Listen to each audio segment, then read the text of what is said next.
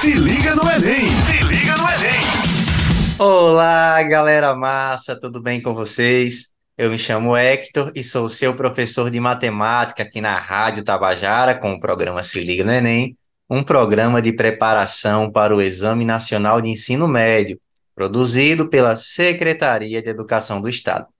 Este é um programa que vai ao ar de terça a sexta-feira, a partir das 18 horas. Então, fiquem ligados e vamos para mais um podcast de matemática. E a pergunta que não quer calar: números têm família? né? Quem vai responder essa pergunta vai ser o convidado de hoje. né? Hoje eu trouxe o professor Felipe. Tudo bem, Felipe? Boa noite, pessoal. Boa noite, Hector. Tudo bem, sim. Felipe, meu amigo, é, vamos lá. Antes da gente entrar nesses detalhes de número tem família, seus parentes de números, enfim, é, queria conversar um pouco sobre você, né? Sobre a, a sua trajetória até ser professor de matemática. Queria saber, na verdade, o seguinte: você sempre quis isso? Assim, era seu sonho? É, vamos lá. Eu, eu iniciei a minha, a minha preparação para os estudos um pouco cedo, né? Na verdade, eu nunca fui um aluno brilhante. Sempre fui um, um estudante que sempre teve dificuldade, em, inclusive em matemática, né? Então, desde aqueles concursos militares que eu fiz, colégio naval, escola naval, algumas escolas técnicas também, Eu conheci a matemática de fato no curso de eletrônica e eletrotécnica, que é um curso um pouco pesado, que envolve muito física e matemática. Foi aí que eu conheci a matemática de fato, ela pura, né? Sim, E senti uma necessidade muito grande de ter que aprender. E eu sempre digo que matemática é uma relação de amor e ódio, né? Você ama quando entende e odeia quando não entende. Então, quando eu passei a entender, foi quando eu me interessei pela matemática, e aí foi quando eu entrei na universidade e, e me formei professor. Ser professor não estava no meu projeto de vida inicial, né? Para ser sincero. Isso só mostra o quanto o nosso planejamento ele pode ser flexível, né? A sim, realidade. Mas ser professor foi a- uma consequência de gostar das pessoas. Que eu acho que uma das missões do professor não é só passar conteúdo, mas ajudar as pessoas, né? Então, sim. sempre fiz isso comigo. Quem me conhece sabe, eu gosto muito de ajudar as pessoas. Então, esse gostar foi que me levou à docência. Bacana, bacana. É, mas no caso, você, como você falou, né? Você tinha um pouco de dificuldade, porque isso é muito comum do aluno falar, ah, eu não sou de exatas. Na minha cabeça, todo mundo pode ser de exatas. É, é, é porque a, a matemática, de maneira geral, ela, ela acaba tirando a pessoa da, da zona de conforto, né? Você não consegue aprender matemática só conversando. É É, é, é muito complicado, né? é verdade. Tem, tem um matemático, Felipe, que fala assim, né? A matemática, ela entra pelos dedos. É, é, e é justamente isso. É uma coisa muito antiga, né? É, arcaica, mas, é, pelo menos assim, eu com, com minha experiência como matemático, eu percebo que eu só entendo quando eu estou lá fazendo as continhas mesmo. E se eu estiver prestando atenção na aula, eu posso até estar ali compreendendo mais ou menos o que, é que o professor está falando, mas depois eu acabo esquecendo. Se eu não parar para escrever ou para tentar fazer conta, e ainda mais, Felipe, quando eu erro. E É aí, quando eu erro, claro, eu vou atrás do, do, do acerto, né? A gente, a gente conversa muito sobre, sobre questões, né, para ver se alguém faz de uma outra forma ou entender uma questão, enfim. E é isso, né? É o entendimento da questão, né? Isso é, é, colabora muito. Mas vem cá, no caso você tá, tá continua no, no Milton Campos, né? Esse ano você tá com a turma de terceiro ano.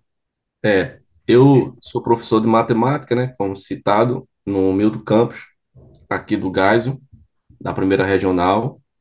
Eu trabalho matemática nos terceiros anos, que são as turmas que eu tenho mais afinidade que- em questão do conteúdo para o Enem. E também sou professor de pós-médio, que é uma disciplina que eu me identifiquei muito, professor de tutoria e estudo orientado no Milton Campos. Como é que funciona o pós-médio, Felipe? O pós-médio é, é basicamente um direcionamento. que a gente traz para os, para os estudantes do terceiro ano do ensino médio. Não é uma disciplina comum, né, a todas as Sim, séries, é apenas ao terceiro ano. Existem sequências didáticas já prontas da Secretaria de Educação que a gente segue, só que a gente vai adaptando, né, à realidade. sim. Praticamente é isso, é um direcionamento que a gente traz, tanto do, do mundo da- das carreiras públicas, da, da carreira universitária, quanto em outras carreiras que os estudantes podem estar tendo acesso através dos estudos, né? Bacana, bacana. Muito bom ter esse acompanhamento, porque eu acho que você também não teve, né? Eu, eu tive, eu não tive esse acompanhamento, quer dizer, de longe, né? Eu fui conhecendo pela dor. Justamente. Inclusive, quando a gente trabalha a carreira pública, eu falo muito de concurso público, e tem muitos alunos meus que en- entendiam que concurso público era a mesma coisa de concurso de beleza, para você ver, né? A falta de entendimento.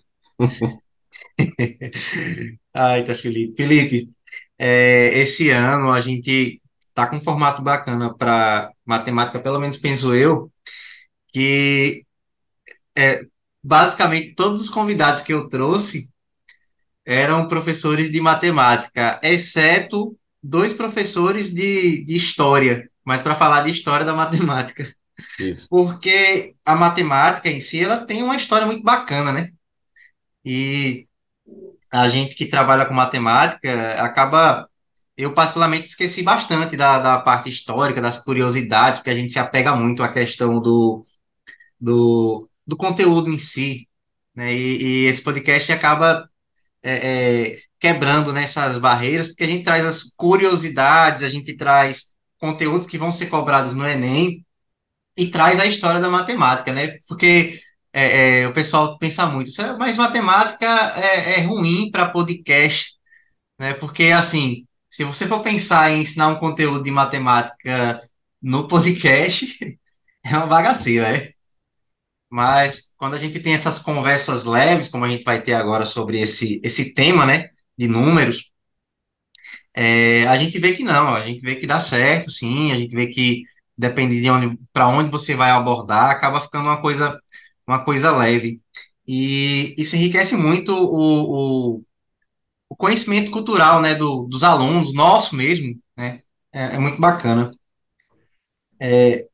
Mas enfim, Felipe, antes da gente falar sobre, antes de você responder se de fato números têm família, é, na verdade a gente já pode ir para essa parte, né? Então, eu vou deixar para você que é o especialista na área responder para o ouvinte, né? Se é verdade que números têm família. Como é que papo é esse de números ter família? O que é que seria relacionado? É, pois bem, é, quando a gente trabalha essa questão da aritmética, a gente vê que a aritmética ela, ela é tratada de forma bem simplória, né? No ensino médio, das escolas públicas. Por isso que esse podcast é interessante, né? Porque aqui a gente às vezes traz adendos de coisas que a gente não fala às vezes na escola. Mas veja, para que a gente po po possa abordar essa questão da família, né, dos números, eu acho que é importante a gente fazer uma, uma recapitulação do que seja divisores. Você concorda? Sim? Pronto. Para quem não está nos ouvindo, eu vou dar um exemplo bem prático. Imagina que nós temos o número 6. Se eu perguntasse para você quais são os números que dividem o número 6, você diria quem? Número um, número 2, número 3 e o próprio 6. O número um, 2, 3 e 6 nós só chamamos de divisores. Por quê? Ao dividir o número 6 por cada um desses números citados, o resto é zero. Então, basicamente é isso, né? Por exemplo, se nós pegarmos aqui os divisores do número 10, você vai saber que quem são os números que dividem o 10? É o 1, o 2, o 5 e o próprio 10. Então, basicamente, isso a gente chama de divisores. Existem alguns números que são especiais na matemática. Por exemplo, vamos encontrar aqui os divisores do número 2. Quem são os números que dividem 2? É o número 1 e o número 2. Quem são os números que dividem o número 3?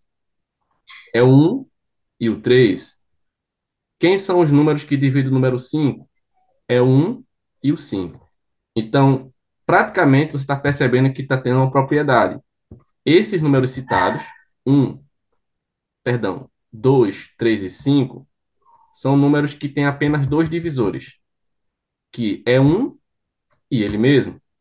A esses números que têm apenas dois divisores, nós chamamos de números primos, tá? Então, uma das famílias de números, nós podemos citar aqui os primos, né? Os primos Sim.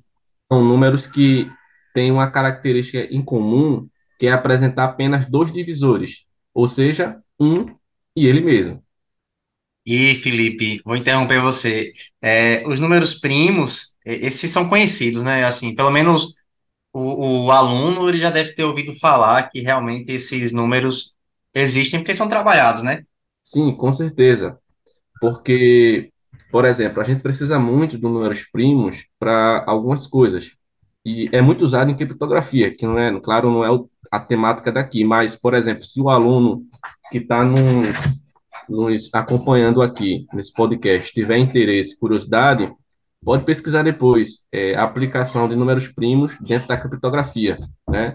Porque até então, salvo engano, até 1970, acreditava-se que os números primos era só um, um problema da matemática em si, mas daí para frente se viu uma aplicação muito assim profunda, né, dos números primos à, à criptografia.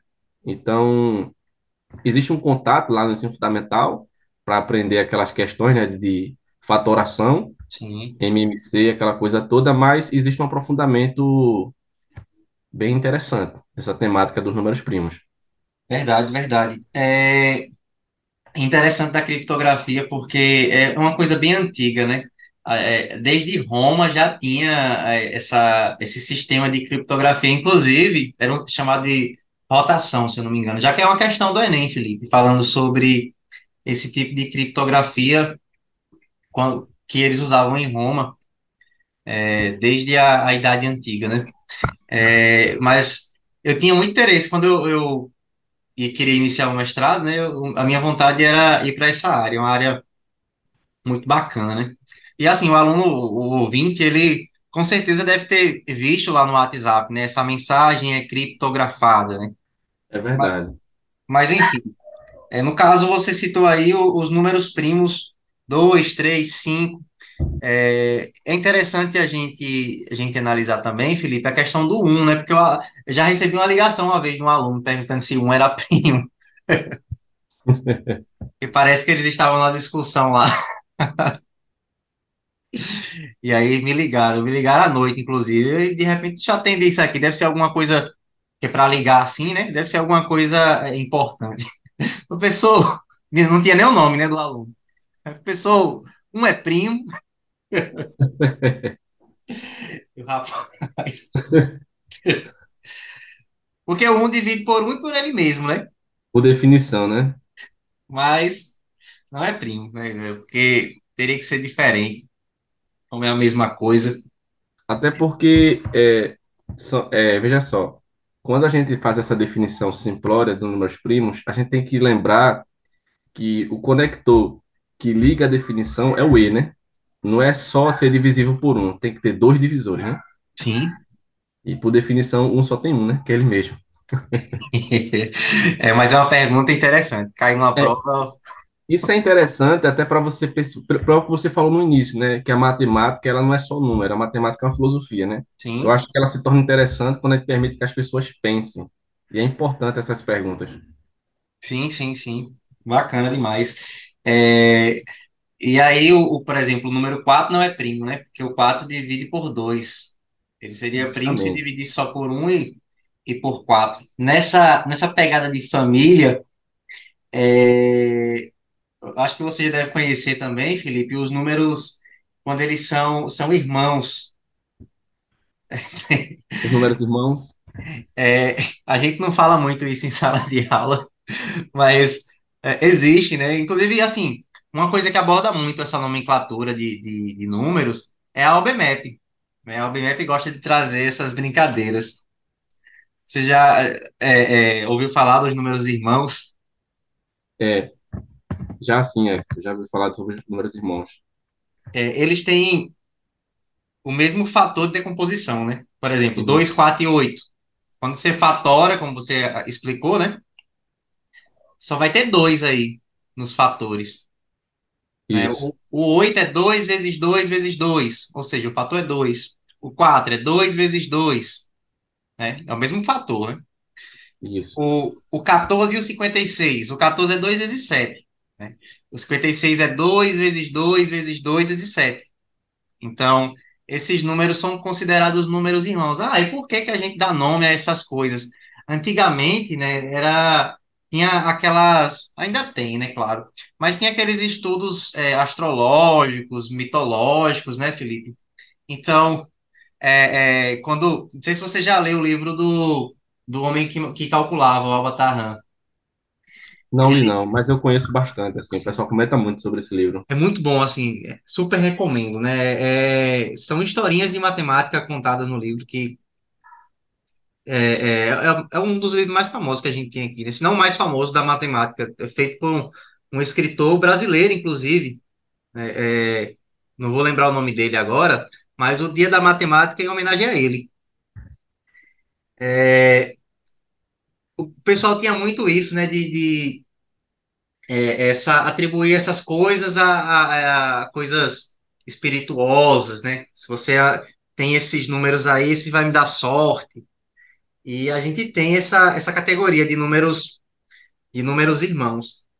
A gente também tem a categoria dos números que são primos gêmeos, também são familiares. É, esses são bem interessantes, inclusive os primos gêmeos é um problema em aberto na matemática, né? Exatamente.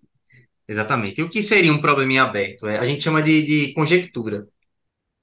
A- é, eu fiz um podcast com, com o Fábio, eu chamo ele de Fabinho, é, a gente falando sobre alguns teoremas que revolucionaram a história da humanidade, né? E a gente foi falar o que é teorema, o que é axioma, o que é postulado.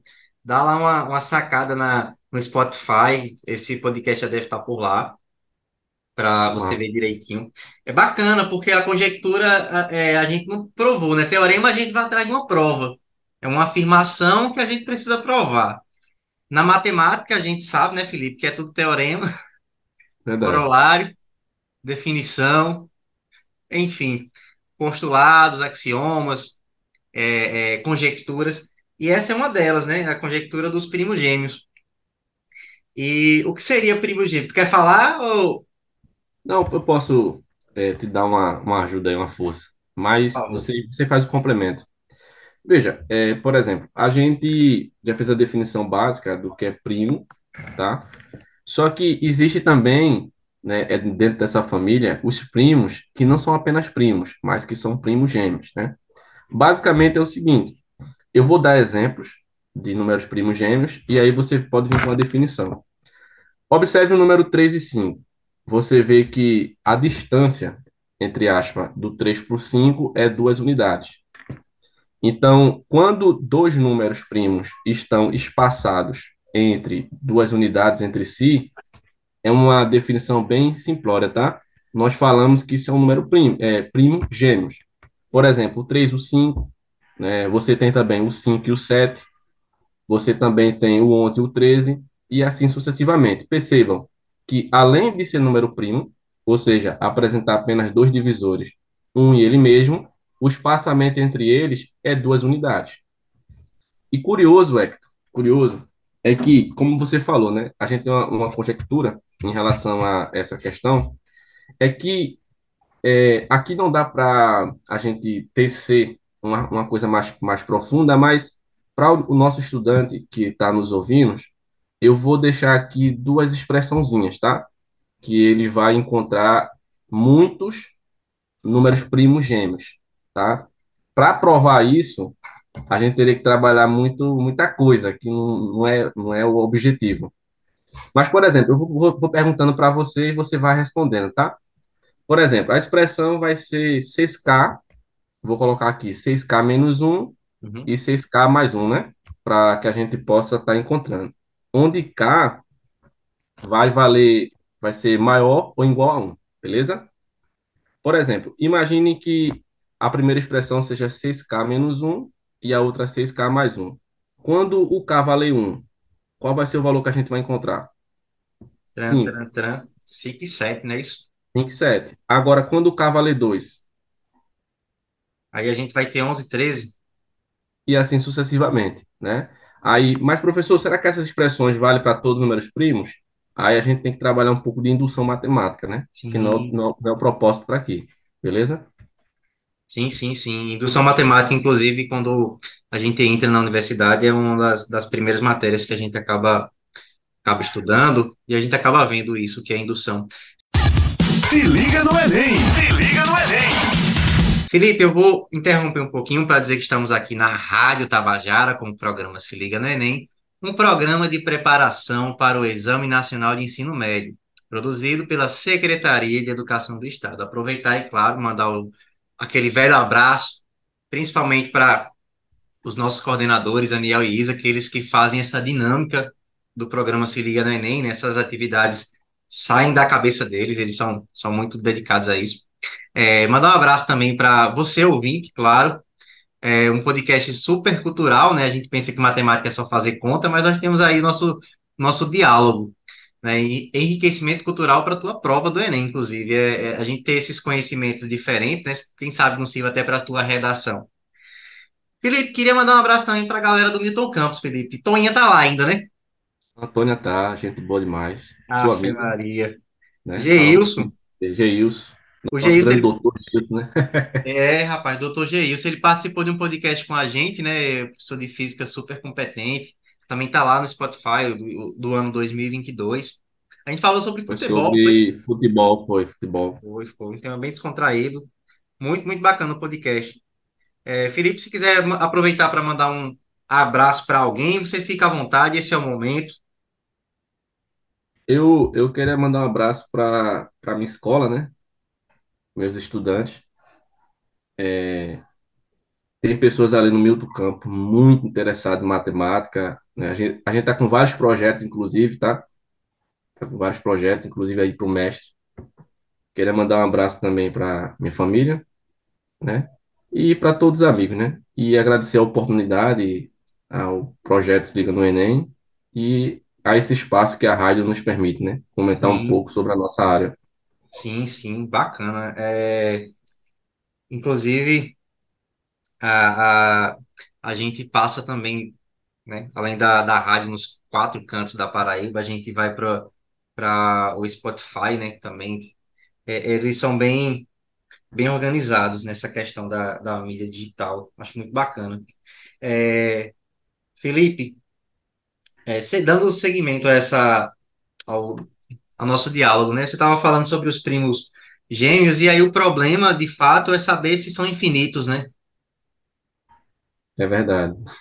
O, o, o Euclides Ele, assim, o Euclides, para quem não sabe, né, foi um dos matemáticos, um dos maiores matemáticos de todos os tempos, né? O cara, desde lá da, da Idade Antiga, a Idade Antiga, Felipe, ela remota lá de, de 4 mil antes de Cristo até 500 depois de Cristo. E essa galera na Grécia produziu muito, né? Foi a, a época onde teve aquele... A gente ainda tem até hoje o rigor matemático, e esse, os elementos de Euclides, tu deve ter estudado isso na graduação, é um livro Sim, é obrigatório, né? É um livro excepcional. Eu, eu confesso que xinguei bastante,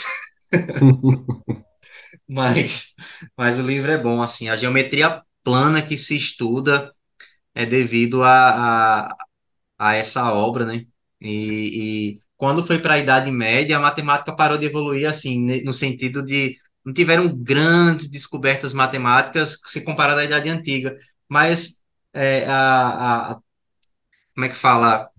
a tradução dos elementos de Euclides ajudou muito, né? Porque a, a matemática acabou sendo difundida para todo mundo, né?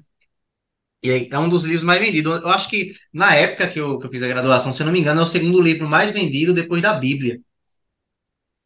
É um, um, um livro muito bom. E ele provou a infinitude dos números primos. Mas primos gêmeos, aí isso virou uma conjectura. Se você, ouvinte, se interessar pelo tema, vai lá tentar descobrir uma fórmula para esse tipo de conta, você vai ficar milionário, né? É verdade. Inclusive, tá? é, pode, existe um site, né, que é o site do, do INPA, que lá tem muita coisa sobre isso. Inclusive, é, esses dias pesquisando, eu vi uma informação, a fonte é o próprio site do INPA, para depois, posterior confirmação, que eles colocaram lá que, por exemplo, o maior número primo, ele tem mais de 300 mil dígitos, né? Você agora puxou para uma coisa que eu gosto muito. Você lembra de onde vem essa expressão aí, esse, esse número, Qual? esse maior número primo? Rapaz, eu vi alguma coisa relativa à potenciação. É, a gente tem o- os famosos primos de Mersenne, é um francês lá. Na verdade, é- essa expressão, ela já vem desde antes, até mesmo o Euclides, ele já, já tinha uma, uma noçãozinha desse, dessa expressão, Felipe, mas não dava, eles acreditavam que isso ia dar números primos, todos eles, mas não dava, né? É, a expressão, ela é 2 elevado a n menos um, onde n é natural. E aí, vê só, se n for um 2 elevado a um é 2, né? Menos um dá um, isso não é primo. Mas se a gente for continuando, m, é, n igual a 2, aí você já tem que 2 elevado a 2 menos um é 3. Isso, M, n igual a 3, aí você tem 7. Aí n igual a 4, não tem, mas n igual a 5 já vai dar um primo. E como você falou, tem um número muito grande. Esses primos de Mersenne, eles são usados para descobrir números grandes mesmo. É, é, como é que você sabe que um primo é muito grande? Por causa dessa expressão. Se você fosse ter que dividir esse número, quantos dígitos tem? Tu falou? tem mais de 300 mil dígitos. Divida ele por cada um, porque a gente, para saber se o número é primo, a gente tem que testar, né? Então você vai Isso, testar, divide esse número, vamos lá, supor, vamos pensar aqui que 1001 é primo. Aí, para eu saber se 1001 é primo, eu tenho que dividir 1001 por 2, por 3, por 4, até 1001. Se ele não dividir nenhum desses, só dividir o 1 e o 1001, ele é primo. Mas de que trabalho que verdade. é? E por E isso tem essa expressão, né, dos primos de Mersenne. Por que, Felipe? Vê só. Se o primo de Mersenne é um primo, então a potência é. Agora o contrário não vale. E, assim, tem supercomputadores que ficam girando, né, para poder descobrir primos. A, a mente humana não consegue, né? é verdade. Inclusive, Hector, é, só um adendo aí, essa expressão que você deu é interessante, 2 elevado a n menos um, porque você, acredito que você já ouviu já ouviu falar sobre a Torre de Hanoi, né? Sim, sim. Pronto, né? É, inclusive você, é, eu até vi você lá no Se Liga, apresentando tudo direitinho lá, a questão da circunferência. Parabéns, viu? Ah, filmaram, obrigado. guardados os vídeos. Veja, cara, é interessante, deixa até para os alunos aí como a título de curiosidade, procurar sobre a Torre de Hanoi. É um, é um brinquedo, né, onde você tem discos, que existe uma regra de movimentação. Inclusive, foi provado que para que você movimente aquela quantidade de, de discos, o número é, mínimo de movimento que você faz é 2 elevado a n menos um também, né? Interessante. Sim, sim, sim. Isso é um jogo. É chinês esse jogo? É. Assim, a origem eu não conheço. Sim. sinceramente, mas é, aparentemente parece ser um jogo de criança, né, que não sabe, assim, não, não conhecem, mas é um, um jogo de lógica, de, né, de agilidade, aí depois você introduz essa questão da, da potenciação e números primos, e mostra que esse problema mostra isso, que a quantidade de movimentos mínimos que você tem que fazer para tirar os discos é 2 elevado a n menos um, né? E Sim, a prova sim. se dá também por indução, né? Eu, eu, olhando os primos de Messina, eu nem tinha feito essa conexão. E interessante, Felipe, o, o, a Torre de Hanoi ela pode complicar um pouquinho. Eu já vi uma, uma ampliação com. Você tem o seguinte, no caso, na Torre de Hanoi, você tem três torres, né? E ficam empilhados sete discos, né? É, eu já vi uma torre que você tem assim, no, no caso, um, um brinquedo, que você tem as três torres, as três hastes, só que você tem dois empilhados. Ah, essa aí, eu Aí nunca, seria, nunca joguei essa, não. aí seriam 14 discos, no caso. Para você todo passar. Mas é claro que só com a regra que a gente tem não dá, né? Aí precisa de uma regra a mais. Verdade, Aí por esse motivo, né, eles vão, vão... Mas sempre dá para piorar, né? Verdade. Felipe, dando continuidade, eu, eu queria falar um pouquinho sobre o número, número perfeito, né? Eu não estou falando agora de número de, de família, mas existem outras nomenclaturas. E, como eu tinha te falado, aquela questão da superstição, né? O, o número perfeito é quando a soma dos divisores próprios dá o próprio número. E o que seria um divisor próprio? Por exemplo, quais são os divisores de 6? Você falou, tem um, dois, três e seis. Os divisores próprios é quando você tira o seis. Um, Isso. dois e três. E se você somar um mais dois mais três, isso dá seis. Bonito, né? É, o 28 também, Felipe. Assim, existem vários, claro, essa brincadeira de, de números perfeitos, mas o 28 também, se você somar o, a soma dos divisores próprios, vai dar 28. É, você já chegou a, a, a a ouvir falar sobre números amigos? Já eu, eu tive eu tive contato na graduação, inclusive nos, teve um concurso que eu fiz em 2021 no estado de Pernambuco, que questionava isso. E muitos professores da época saíram perguntando: "O que é isso? Como assim números amigos?" Tinha amigos, mutuamente amigos, quadrados amigos. Então, assim, são as nomenclaturas que, né, às vezes a gente passa desapercebido, mas é interessante. É, os números amigos é como se fosse uma. Assim, é bem parecida a definição com, com números perfeitos. Os números amigos são, por exemplo, dois números são amigos quando ah, os divisores próprios de um, se você somar, vai dar o outro. Dá o outro, justamente. E aí, assim, os menores que você tem aí são 220 e 280. E aí fica de atividade, né, para o, o ouvinte. É 220 e acho que é 284, né? Isso, 284, obrigado. Exatamente. Se você for. É 84, isso. Se você for fazer essa. O 84 é até mais fácil. Não, não vai ser, não. Todos vão. Você vai ter que testar aí. Um trabalhinho para vocês.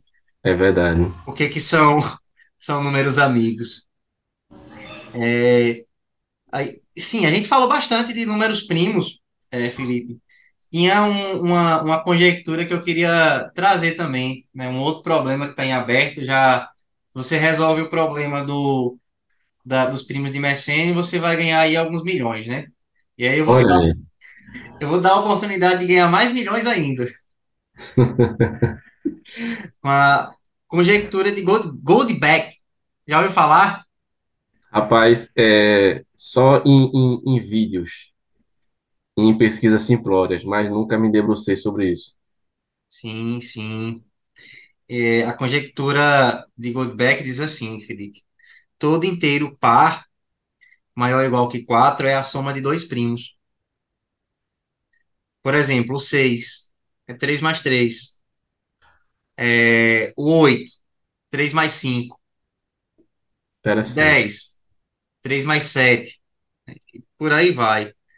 Vê que interessante. O, se não me engano, foi o, o, o Euler ou foi o Fibonacci que acreditava assim, intuitivamente, para ele, isso valia para todos os números pares, sabe? Maiores ou iguais a 4. É, isso aí que você falou parece muito com a, assim, claro, guardando as proporções, parece muito com a sequência de Fibonacci, né? A, a questão da, da sequência dele. Interessante. Sim, e a gente pode pensar assim, Felipe. é, Por exemplo, 100.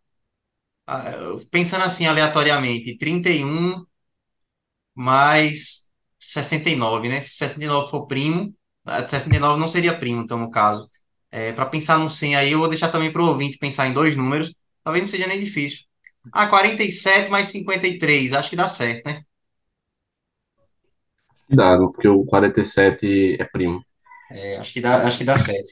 É, acho que 53 também dá, dá para funcionar. Mas teste aí, você vê se você encontra algum, algum contra-exemplo, porque a galera não conseguiu encontrar, não. E a, o, o matemático lá, eu tô, posso estar pecando por excesso, e foi o Euler que, que deu essas ideias, mas é, não conseguiram achar uma prova matemática para isso, não, Felipe. Não Ainda, né? conseguiram, não. É, assim, o pessoal conseguiu uma, uma, uma outra versão para números ímpares. Números ímpares é, é inteiro ímpar acima de 5 é a soma de três ímpares, de três primos, desculpa. E Mostra um aí, exemplo. oi? Tem algum exemplo para mostrar aí? Vamos pensar aí um, um, um primo, o 7, por exemplo. O 7 eu acho que é, é 7. 3 mais 2 mais 2, né? É isso mesmo, é. É. E se você for atrás de, de números, você vai conseguir, né? O, o 9, números altos. É, é bacana essa, essa expressão. Acredito eu que, não, não sei bem se isso também é uma conjectura. Acho que essa parte do inteiro acima de 5 foi provado, mas é, ou, ou se o nome leva de é, versão fraca, né? A gente chama de versão fraca. Versão forte é a versão com, com N maior que 4, a versão fraca é essa versão aí.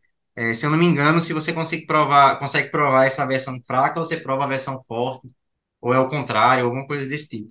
Se prova a versão forte, prova a fraca. Assim que funciona. A, a fraca para provar forte não é verdade, em geral. Felipe, é, infelizmente, se você, eu vou deixar para você esse, esses últimos momentos, para você dar suas contribuições finais e se despedir. Eu queria agradecer mais uma vez o convite, né? O, o podcast com você é sempre show. E é isso, tá com você. Quero aqui também agradecer a você que, além de um parceiro de disciplina, eu tenho como amigo, né? Você é um grande amigo meu aqui na Paraíba. Como eu falei, agradecer a oportunidade que a rádio nos proporciona em estar tratando aqui temas voltados à disciplina, desmistificar um pouco da matemática e trazer assim para os estudantes o seguinte, que o Enem, o Enem ele está às portas, né? Nós temos aí uma reta final, existe várias maneiras dos estudantes intensivar esses estudos para o Enem e que entender que o Enem é uma porta, tá? É uma porta de oportunidade para outras coisas da vida, tá? Entender que o vestibular não pode ser interpretado ou encarado como algo ruim, mas como uma coisa que faz parte da vida de todo aquele que sonha com ingresso em uma universidade pública federal. Então, aqui, meu grande abraço a todos os estudantes da Paraíba, tá? Intensificar fortemente os estudos finais e para aqueles que estão não se ligam no Enem, né? Esses têm uma grande vantagem, né? Porque tem um preparatório voltado, né? Para o vestibular. Então, vou dizer aqui que esse foi o programa Se Liga no Enem, um programa de preparação para o Exame Nacional de Ensino Médio, produzido pela Secretaria de Educação do Estado. Lembrar a vocês que é um programa que vai ao ar de terça a sexta-feira, a partir das 18 horas. Fiquem ligados e até uma próxima. Valeu, galera! Se liga no Enem!